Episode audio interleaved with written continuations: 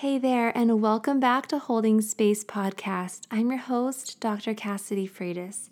In this episode, I am so thrilled to be sharing my conversation with Jess. She's a counselor based in Canada and she's a founder of Our Mama Village. And in this episode, we are talking all about teaching our children consent. This conversation, the things that Jess is going to be talking about and teaching us here, are so important as it relates to teaching our children ways to honor the boundaries of their bodies as well as honoring the boundaries of others. With that being said, I also know that some of the things that we will be discussing in this episode might be triggering to some of us based on our own context, our own comfort levels, or our own histories. Following this episode, if you find yourself feeling like, you know what, maybe I could use some more support around my own stuff when it relates to consent, then I hope that you will take the step to get that support. And I will share a link in the show notes for a resource for you to find a support group or a therapist or some sort of supportive provider in your area. All right, I am so excited to dive into this topic around teaching our children consent with you and with my friend Jess from our Mama Village. So let's dive in.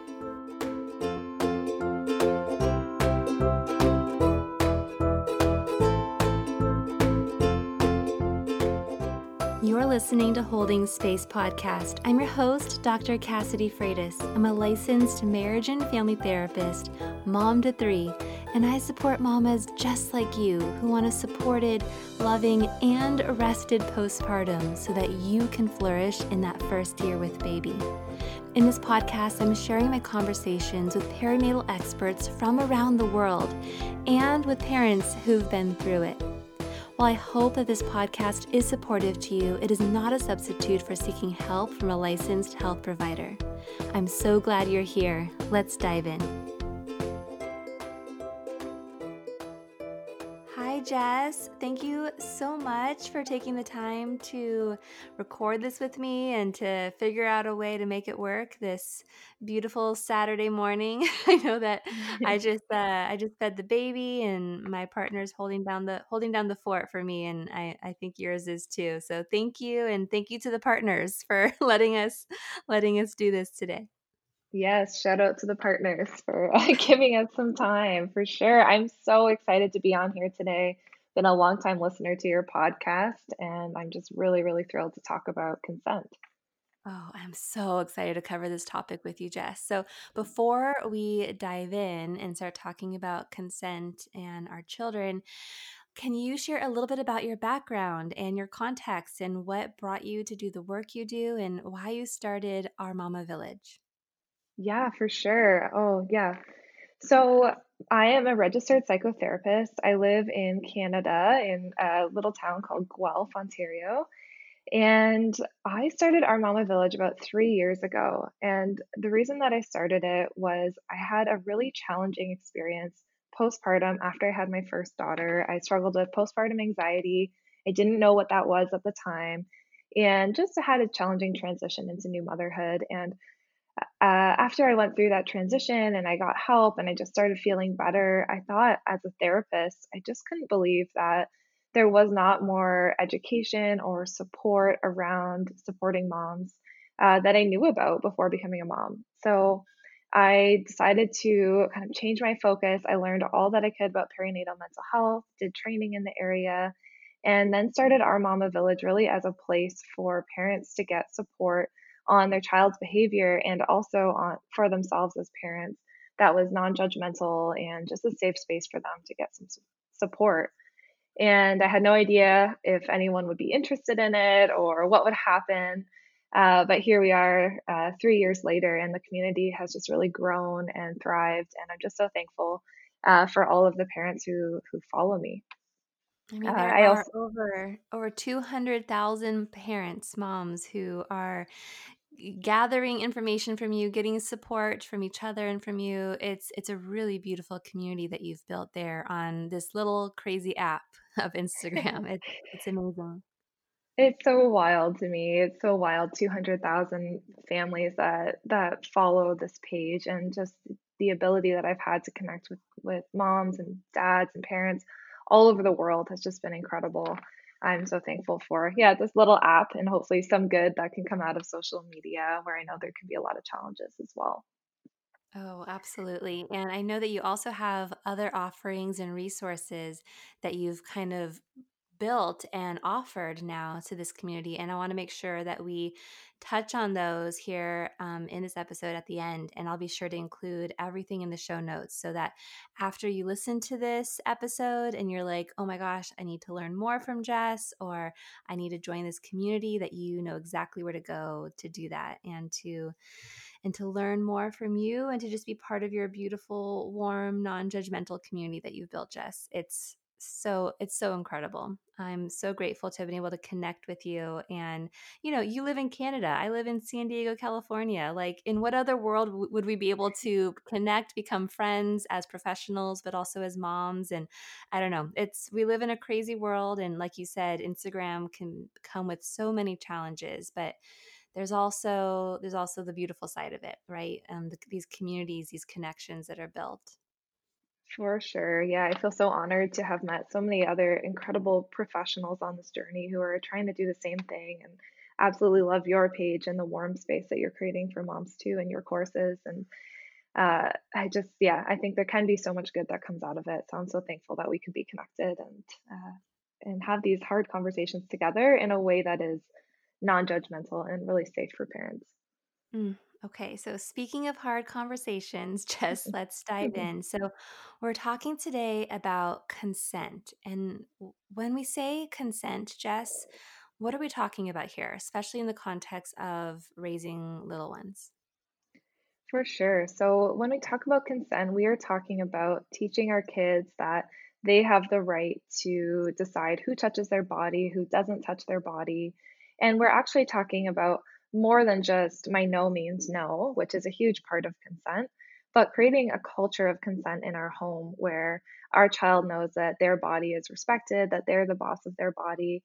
And in doing this, we are decreasing our ch- child's vulnerability to sexual abuse, assault, harassment, and really empowering our kids starting at, a, at an early age. Right. And so, and this is not just to protect them when they're young, but also to set the foundation for when they become adults, too, right? For sure. We're setting the foundation for the rest of their life, really. We know in these early years, we have these opportunities to start having these discussions with our kids, and it can be done in a really authentic way. And that's what I'm hoping we can talk about today. And in doing this, we can decrease their vulnerability for the rest of their lives. I was kind of talking to you about this before we started the podcast, but I think it might be helpful to talk about this a little more.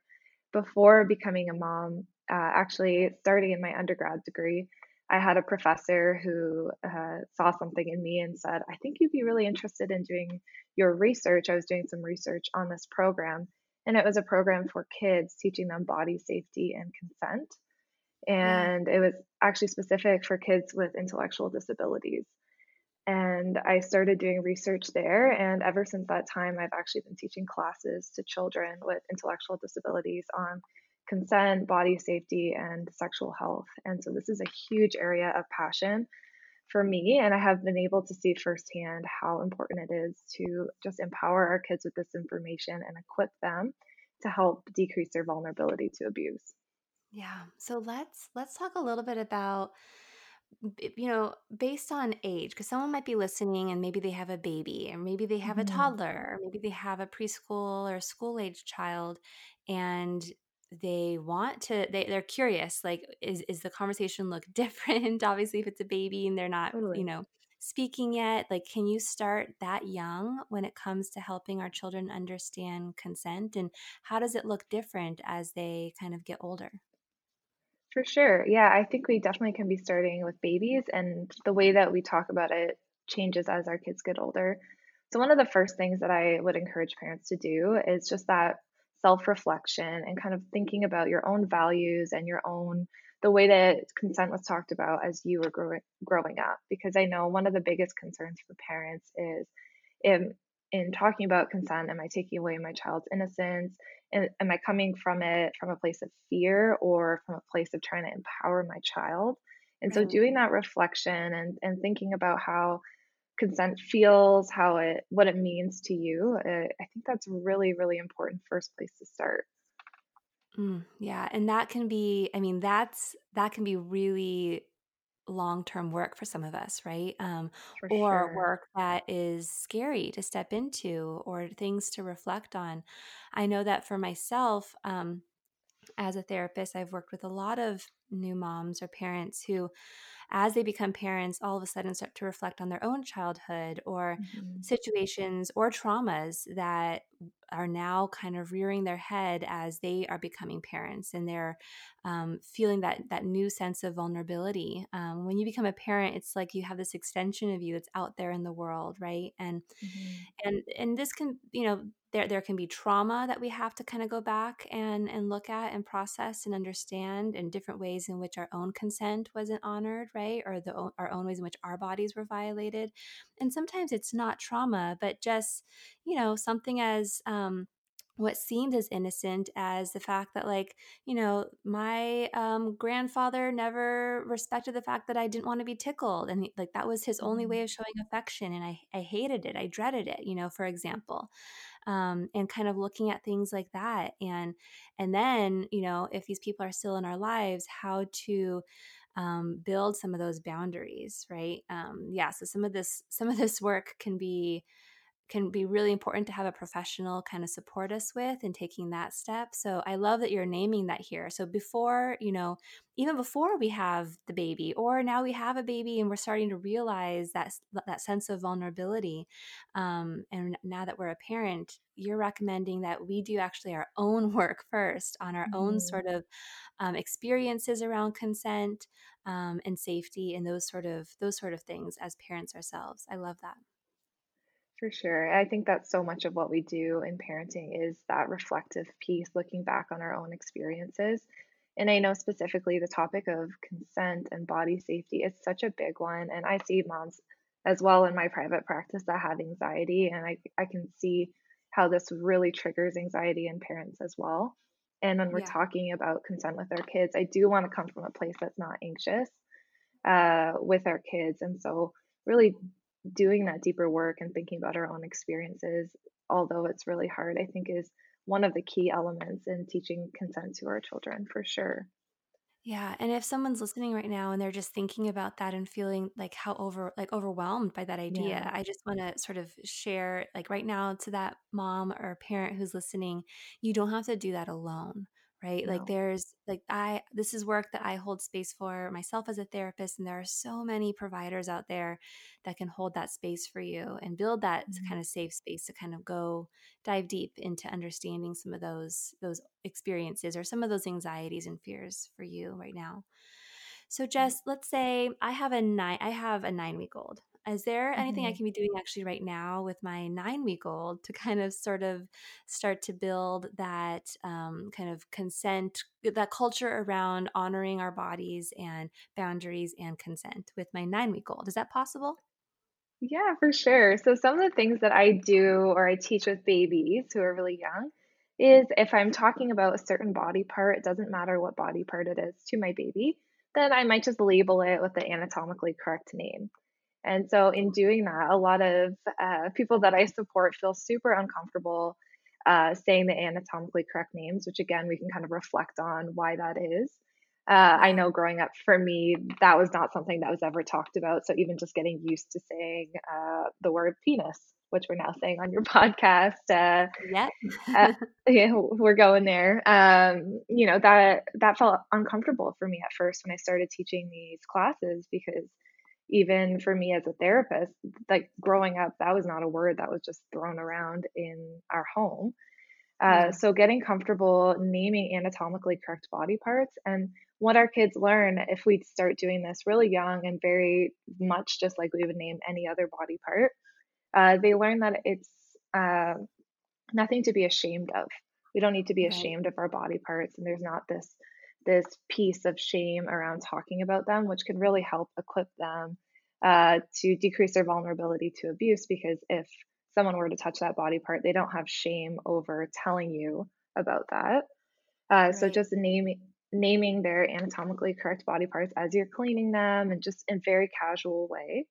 Uh, something else I would do for smaller babies is try to include them in the process of things like diaper changes. So I also have a little baby at home. I have a six month old. And I might say things to her like, I'm going to change your diaper now. I'm not uh, making a huge Mhm. deal of it, but just letting her know that this is what's going to happen helps her already at a younger age to be included in the process of me touching her body and touching those areas of her body. Right, right. And you and I both have older children as well. And so if hmm we're doing this with our babies, this is also something that is going to be witnessed by our older children as well. So they're they're they're getting a chance to also be a part of that, right? And to kind of be hmm a witness to naming things with the the correct anatomical name, like using the hmm word vagina, um, and you know, being able for them to be able to witness that, to witness that as we're changing our baby's diapers, that we're including them in the process. I think um, I imagine it's just sort of reinforcing that in your home that these are um, things not to be ashamed of, um, but also that you're going to be included in the process, just like your siblings are going to be included in the process when when their body is being touched. In you know when when the parent needs to give them a bath or change their diaper or help them when they're going to the bathroom, those sort of things. Would you would you agree with that? Yeah, for sure. I think that modeling that we're doing for our whole family, for our younger kids, or for our, sorry, older kids to see as well is really important. And I will I would even model so my six-month-old now, if she doesn't wanna be kissed or cuddled with, she'll start to pull away, and I can see it on her face that she's not interested in that. So I'd even just say, "Hey, I see that you don't really wanna kiss right now. That's totally fine." Or, "Oh, it looks like you don't wanna be cuddled. I'm just gonna place you on the floor with some toys." And I just narrate that out loud, uh, and that's mostly I mean, that's for my babies to start doing that at an early age, but for my older daughter to see too, and she'll start to she's starting to pick up on those cues as well because she just wants to cuddle and kiss her sister all the time. Yeah. And so when I'm able to model that, she's able to notice, okay, so my sister doesn't want to kiss right now, and she's starting to use that same language with her as well. Oh, I love that you brought that up because my six year old, um, he loves his baby sister. He wants to be, like, all right all up in her face, and he's cuddling her, and he's just squeezing her, and for the most part, she loves it. She thinks he is, like, the most amusing human being on Mhm, this planet, but then there's then there's those moments where she's not so into it, and so when when I say, "Oh, it looks like it sounds like she's actually asking us to not touch her body right now, right? Or she's mhm, not wanting cuddle right now. Um, let's let's can we let's respect that."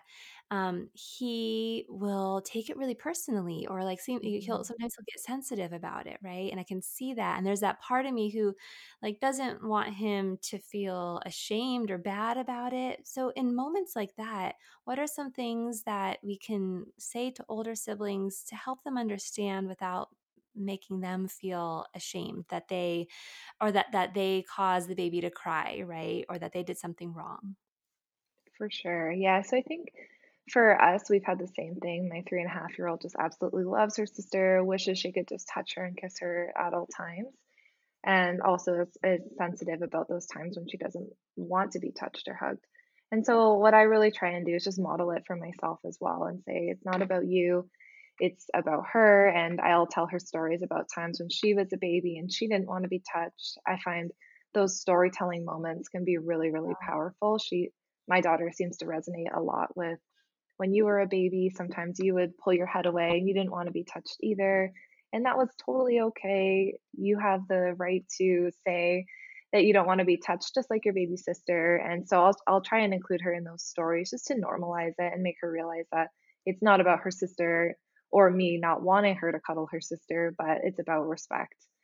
And Yeah. when I'm able to show her that it's the same for me, sometimes my baby doesn't want my kisses or cuddles, and that's totally okay. Uh, that that seems to help a lot as well. Uh, and I also I try and give her something that she can do. So on our Mama Village, I talk a lot about the creative yes. So I if she can't cuddle with her, I'll say, why don't you go find her a toy that she might love to look at and play with? Or what if you lay down beside her on the ground and and explore you know this little toy together or build a tower together. Giving her something she can do to connect with her sister outside of kissing and cuddling seems to be really helpful as well.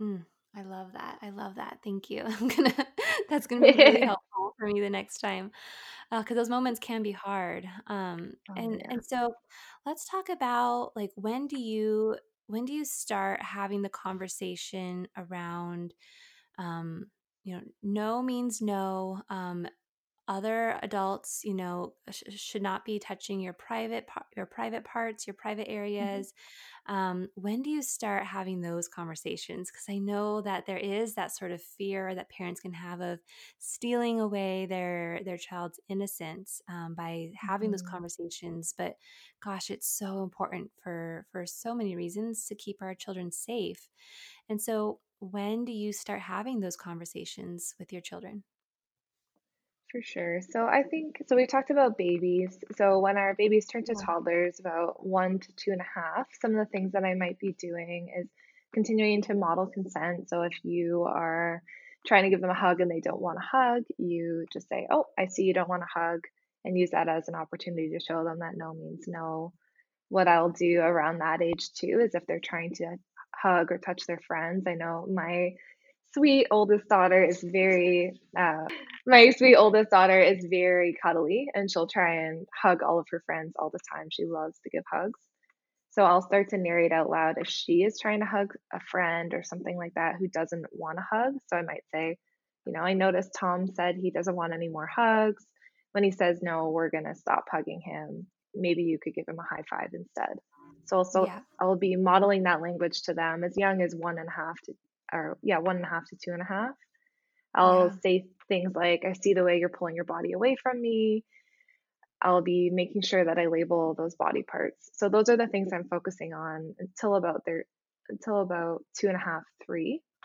Mm-hmm. Uh, it really depends on your child as well and their vocabulary and the way that they can communicate with you. Yeah. By the time they go to school, so I around three to five before they go to school, some of the things that I'm focusing on with them is again, still modeling consent, respecting their no. Uh, here's a time when I start to teach them no one can touch your body without you saying yes. If someone tries to touch your body, you say no, you walk or run away, and you tell a, a trusted adult what's going on. Uh, and so I teach those steps. I have already taught them to my daughter. Uh, and again, we don't want to come from a place of fear. So we want to make sure we're really regulated and calm when we're when yes. we're saying this to our kids because we don't want to come from a place of fear and scaring them, but more factual and empowering them. Right. Uh, around this time as well, I also teach about trusted grown-ups. So I'll I'll say things that trusted grown-ups will never say, don't tell your parents They'll never say, You'll get in trouble if you tell anyone what we did. They'll never say, You have to let me touch you. They'll never make you look at pictures that you don't want to see. And they'll never tell anyone, tell you, sorry, to uh, not tell anyone what we did today. Right. And I go over that again in a really calm way, but I think that those are really, really important truths that our kids need to know about the adults in their lives. Right. And so when it comes to the body parts that mm-hmm. you're identifying to your children that are like, you know, the parts that other people that, that are the private areas of their body, um, the vagina, the penis, the, their butt. Um, are you also talking about their mouth? Is the mouth considered an area that you would consider a private area? For sure. Yeah. So what I actually look at is well, two different things. First, I like to teach them that actually their whole body is private and uh, no one can touch their anywhere on their body without their consent. Right, um, right.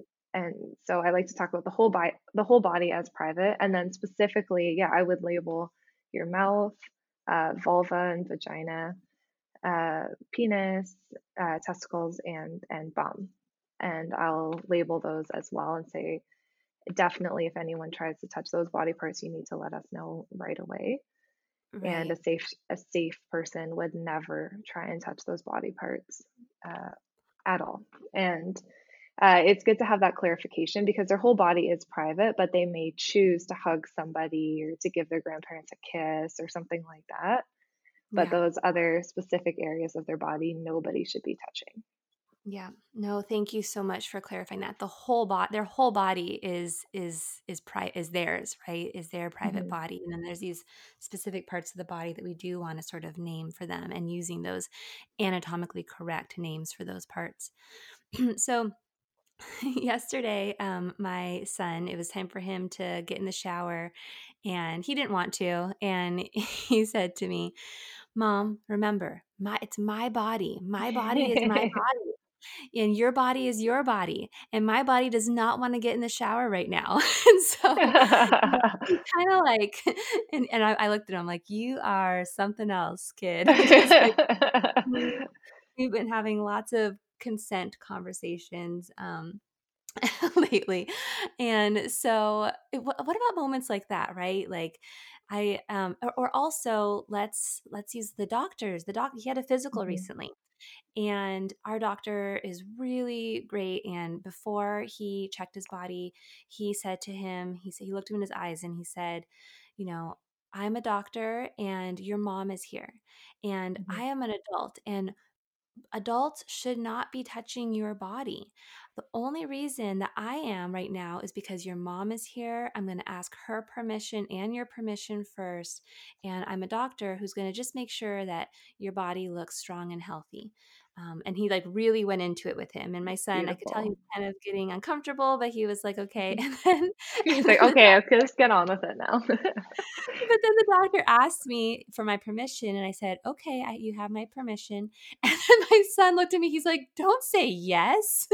like, oh man, you know. And so it was and so it you know we ended up coming to a place that my son did feel comfortable um, in terms of you know what felt what felt okay if he, he wanted to be in my arms um, and but it it was this sort of situation where i was like you know he told me no he told me he wasn't comfortable but mm-hmm. you know mm-hmm. for instance the the doctor visits or getting in the shower or just doing the next mm-hmm. thing right um sometimes can these moments can turn into it's you know my body my body says no mm-hmm. but we gotta gotta do these things right so how do we navigate those moments with our kids yeah totally i get to ask that question about diaper changes all the time too because yeah, some kids yeah. just hate having their diaper changed but it's something we have to do uh, so two different things so with a doctor i do talk about with the kids that i'm teaching and with my own daughter safe trusted grown-ups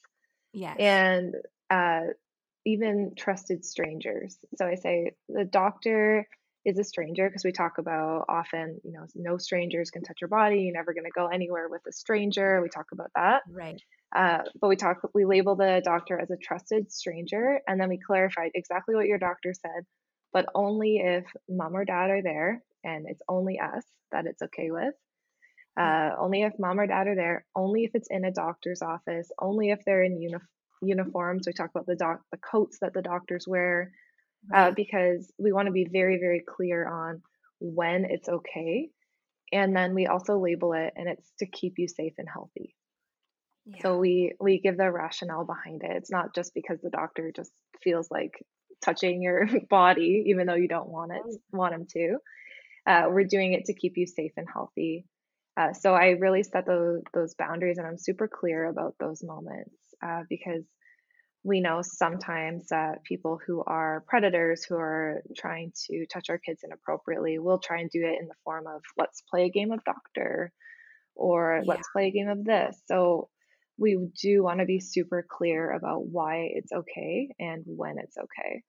Um, yeah. So I I love that your doctor said that. I think that's just perfect. That's amazing. Yeah, yeah, and, and we've had we've had situations with other doctors where they just want to get it over with, and they just sort of like as they're checking their tummy, just do like they pull their, their they'll pull their pants up and do a quick check without sort of that clarification, and so I've had that experience as well. Um, and would you would you actually recommend like if if parents find themselves feeling like their pediatrician isn't having these conversations or doing this would you as a parent actually request that they do would you would you voice that for your child uh, i would yeah I I would have no problem. My pediatrician is great as well, but I would have no problem saying just at the beginning of the time together, even just explaining already what you've what you've said to your child. So I'd come in and Yeah. say, just so you know, we've talked about why the doctor's office is a safe space, and it's because I'm here and we are together, and it's to keep so and so safe and healthy, and you're wearing your jacket. And I would just narrate all of those things that you've already gone over with your child at the Yeah. beginning of the doctor's appointment if your doctor doesn't do it. Yeah. Oh, I love I love this sort of skill you're talking about of narrating, right? It's just like telling the story, narrating, having your child be a witness to that or be a part of that storytelling.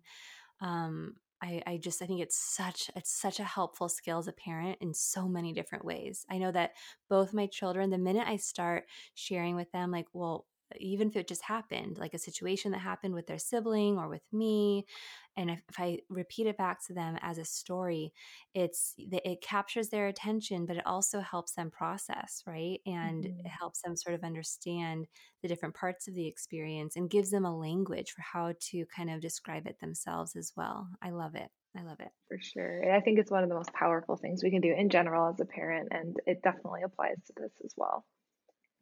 So you talked about safe adults and safe strangers. Tell talk Mhm. to us about this thing that you've you've described in some of your posts called the high five safety team. What's that? Yes. Yeah, so I have been teaching the high five safety team for years, and I have to be honest, I'm not exactly sure if I made it up or where it came from. So I just want to throw that out there. yeah. It's one of those things you've just been teaching for so long, and now I tried to Yeah. find it online and I couldn't. So if anyone knows where it came from, if it wasn't from me, please, please let me know. Uh, but the high five safety team, I like to think about that your child should know this by the time they go to school. Uh, so the start of school, whether that's preschool or kindergarten, uh, I start teaching this usually around the age three, three and a half, depending on your child. So it's five people that your child knows and trusts, and that you, it comes from you as the parent, you know and trust and know 100% certain that they are safe people. So you don't want someone on that list that you're like, "Mm, I'm not quite sure. Uh, we want to make sure that you are certain about all of these people. Uh, you give a name for each of your the finger on your child's hand for someone that they can trust, that they can go to if someone asks them to keep a secret, if someone tries to touch their body without their consent. These people, as well, when your child's a little bit younger, might be the people that it's okay to uh, shower your child if you're not there. So I know sometimes I leave my daughter with her grandma, with her grandma and grandpa, and they're safe people. I, I they're my parents. I really trust them. Uh, so Yeah. they would be on that list, and I might say it's okay for them to help you in the shower or the bath. Uh, so they're the five people that you you really trust, and it's Yep. helpful. I like the high five visual because your child can remember a finger for each person. Yeah. I love it. And they're yeah, so they're safe grown-ups. They can help your child with those more private things, and your child knows as they grow up, those are the people that they can go to if if they're ever scared or worried about anything. And it just gives them some options actually outside of you as well if they're whatever Yeah. reason not comfortable talking to you.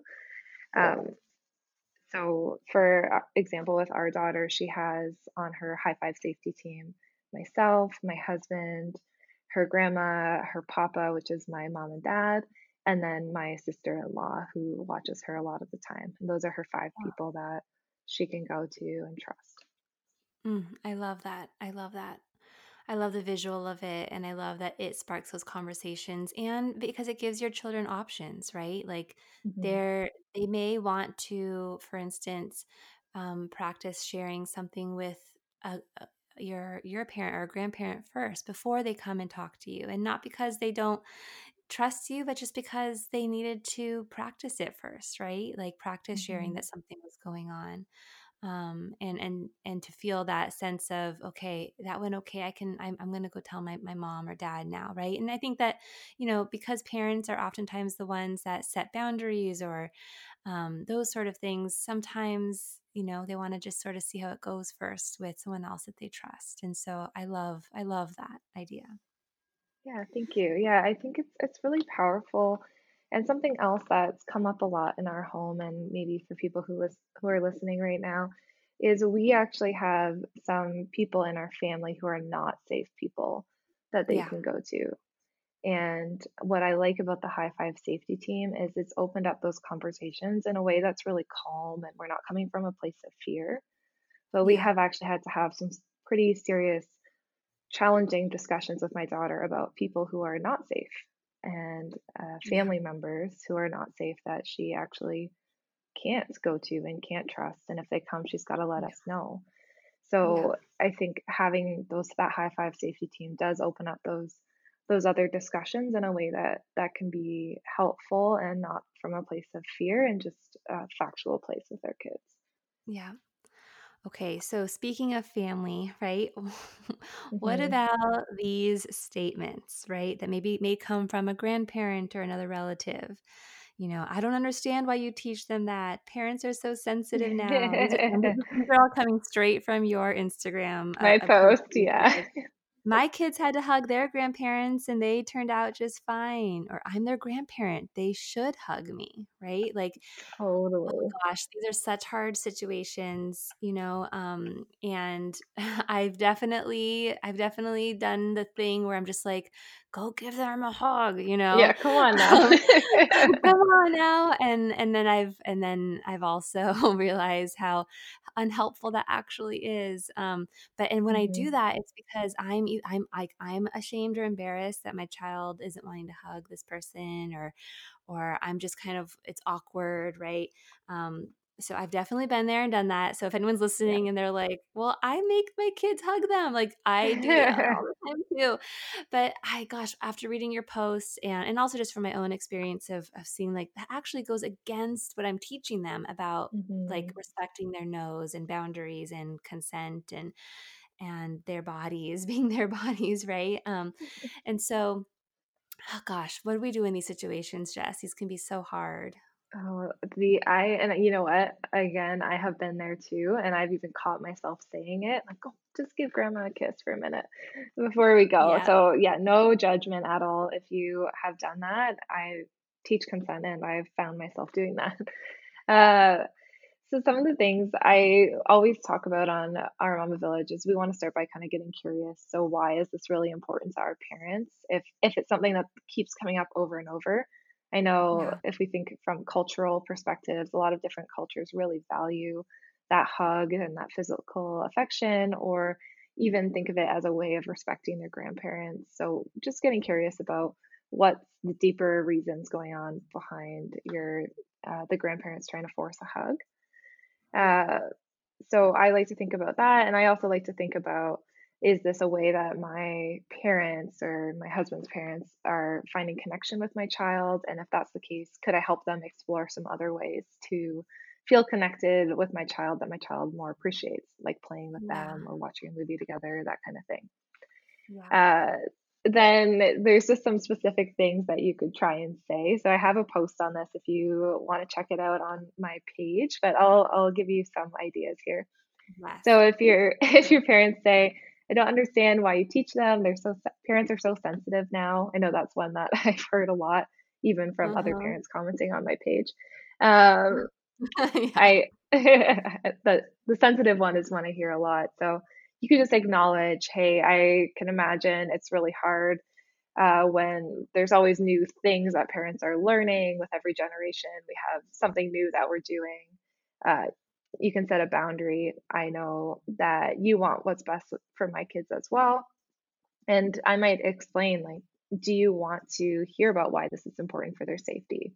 So if they keep Yeah. trying to force a hug every single time, I might just explain to them, this is why it's important and this is why we're doing this instead of just getting angry and saying, no, she won't hug you uh, I like to give some explanation to to Yeah. grandparents as to why. Uh, another thing that you might say if they say my kids had to hug their grandparents and they turned out completely fine, uh, that being you, um, you might say, uh, I see that you want to be as close to my kids as I was with your parents, and I totally get that you're a safe and trusted adult to my kids, but that's not always the case for everyone. And I really want them to learn that they can say no. Uh, could we possibly think of a different way to show them that you love them and have that close relationship with them? Mm. So I like, yeah. Yeah, I really like moments, but I love those. Uh, I love those ideas, and I love those examples. Yeah, I love adding that that yes at the end. Like I was saying before with our own kids, we can use kind of the same thing with our with our parents is what can we do instead? Instead of mm-hmm. just kind of leaving them to feel like disrespected or um, like they can't have that connected relationship that they want, just really helping them explore it. For me, I find that that's the most helpful thing we can do. Yeah. And, you know, I'm, as we're talking about this, I was just thinking about the fact that, you know, we're living during a pandemic right now where mm-hmm. we, you know, are having to keep socially distanced from our friends and um, from grandparents and these sort of things. And yeah, I was just thinking, I'm like, I wonder how, um, you know, in in the conversation around you know we're we're staying six feet away from grandma right now because we're you know we're doing our best to keep everybody safe um, because of mm-hmm. the coronavirus um, you know i think that while we're already starting to have some of these conversations about safety and health and why why we're doing certain things and have certain boundaries i mean these could be opportunities for somebody who hasn't had these conversations with their children to then say you know let's talk about other ways in which um, you know being you know our bodies and touching and boundaries become important right um, i don't know I, I i'm just sort of thinking there actually may be some more opportunities right now since we're already having these conversations mm-hmm. potentially mm-hmm. and having to explain certain things being able to become a bridge to having these other types of conversations uh, do you could, could you see that being the case totally i i have really found that to be the case in my house as well with my daughter we've been having more consent conversations than we've ever had before because we went from uh, not being able to see or hug or touch anyone for four months to okay now we're just seeing grandma and grandpa and like one other set of friends and what does that look like? To now things are closing back down again here so we have to have those conversations again. So yeah I, I think right now is a great time to be having those conversations. It's a great bridge to open up. If you haven't been having those conversations yet uh, you can start anytime.